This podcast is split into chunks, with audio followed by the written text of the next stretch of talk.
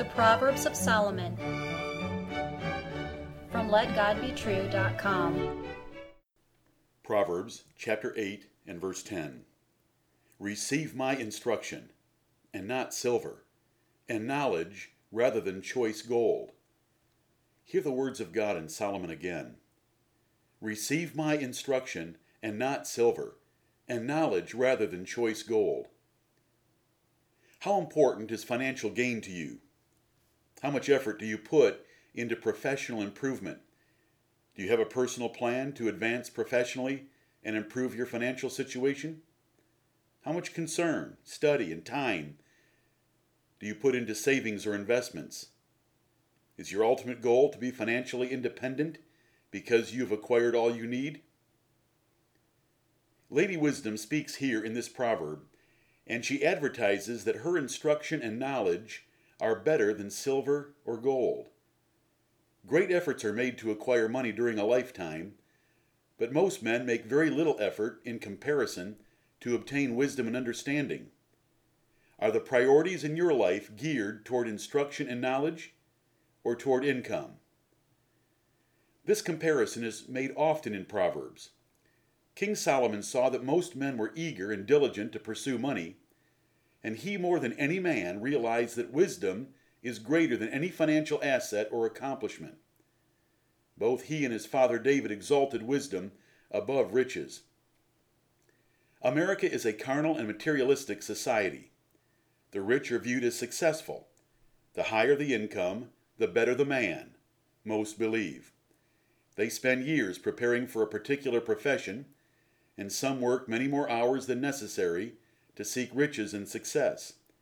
But they neglect wisdom, which could save their lives from so much pain and trouble. Money is a good thing to have, as it can eliminate many of life's small irritations. Solomon wrote in the book of Ecclesiastes, "Money answereth all things." But money is far inferior to wisdom, for Solomon also wrote, "For wisdom is a defense, and money is a defense.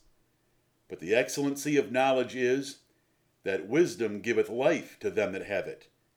Ecclesiastes chapter seven, verse twelve. Instruction and knowledge are found in the Word of God. Do you value the Bible more than financial success? Does this show in your desire to read and study it? David said of the Scriptures, "More to be desired are they than gold, yea, than much fine gold, sweeter also than honey and the honeycomb. Moreover, by them is thy servant warned, and in keeping of them there is great reward." This is found in Psalm nineteen, verses ten and eleven. Do you love Scripture like David did? Men are happy to work overtime, especially men who want to get ahead. Are you as happy when the pastor preaches overtime? Successful men go beyond expectations and competitors in performing their jobs. Do you read and study more than the bare minimum and what your peers are doing? Diligent men never miss a day of work. Are you as faithful in reading the Bible? Examine yourself. There are one hundred sixty-eight hours in a week. There are one thousand four hundred forty minutes in a day. You know how many of them are spent pursuing income. How many are spent pursuing wisdom? You cannot study the Bible even close to the hours you must work unless you are in the ministry. But how many minutes or hours in a week do you give the fear of the Lord and the pursuit of wisdom? Finding wisdom takes the diligence of hunting for hid treasure, as Solomon taught in Proverbs chapter two, the first five verses. Wisdom loves those who love her. Can Lady Wisdom tell that you love her? Or do you appear to be in love with Mammon, the world's god of money and success? You cannot love both. Set your heart on wisdom and God's scriptures as your heritage and joy instead of the things of this life. Buy the truth and sell it not. Also wisdom and instruction and understanding. Solomon wrote in Proverbs chapter twenty-three and verse twenty-three. You buy these things, truth, wisdom, instruction, and understanding, by giving up other activities and pursuits in your life. You give up the carnal ambitions of the world to put more emphasis on wisdom. Jesus commended wise men who sold all for his kingdom.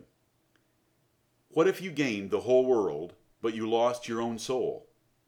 If your priorities are out of line, the consequences are costly. Tell Lady Wisdom right now that you love her and appreciate her offer by confessing your slothfulness to God, and then alter your schedule to make more time for wisdom. God will hear the words, see the effort, and he will bless you with more wisdom, or both more wisdom and financial gain, like he did Solomon. Amen.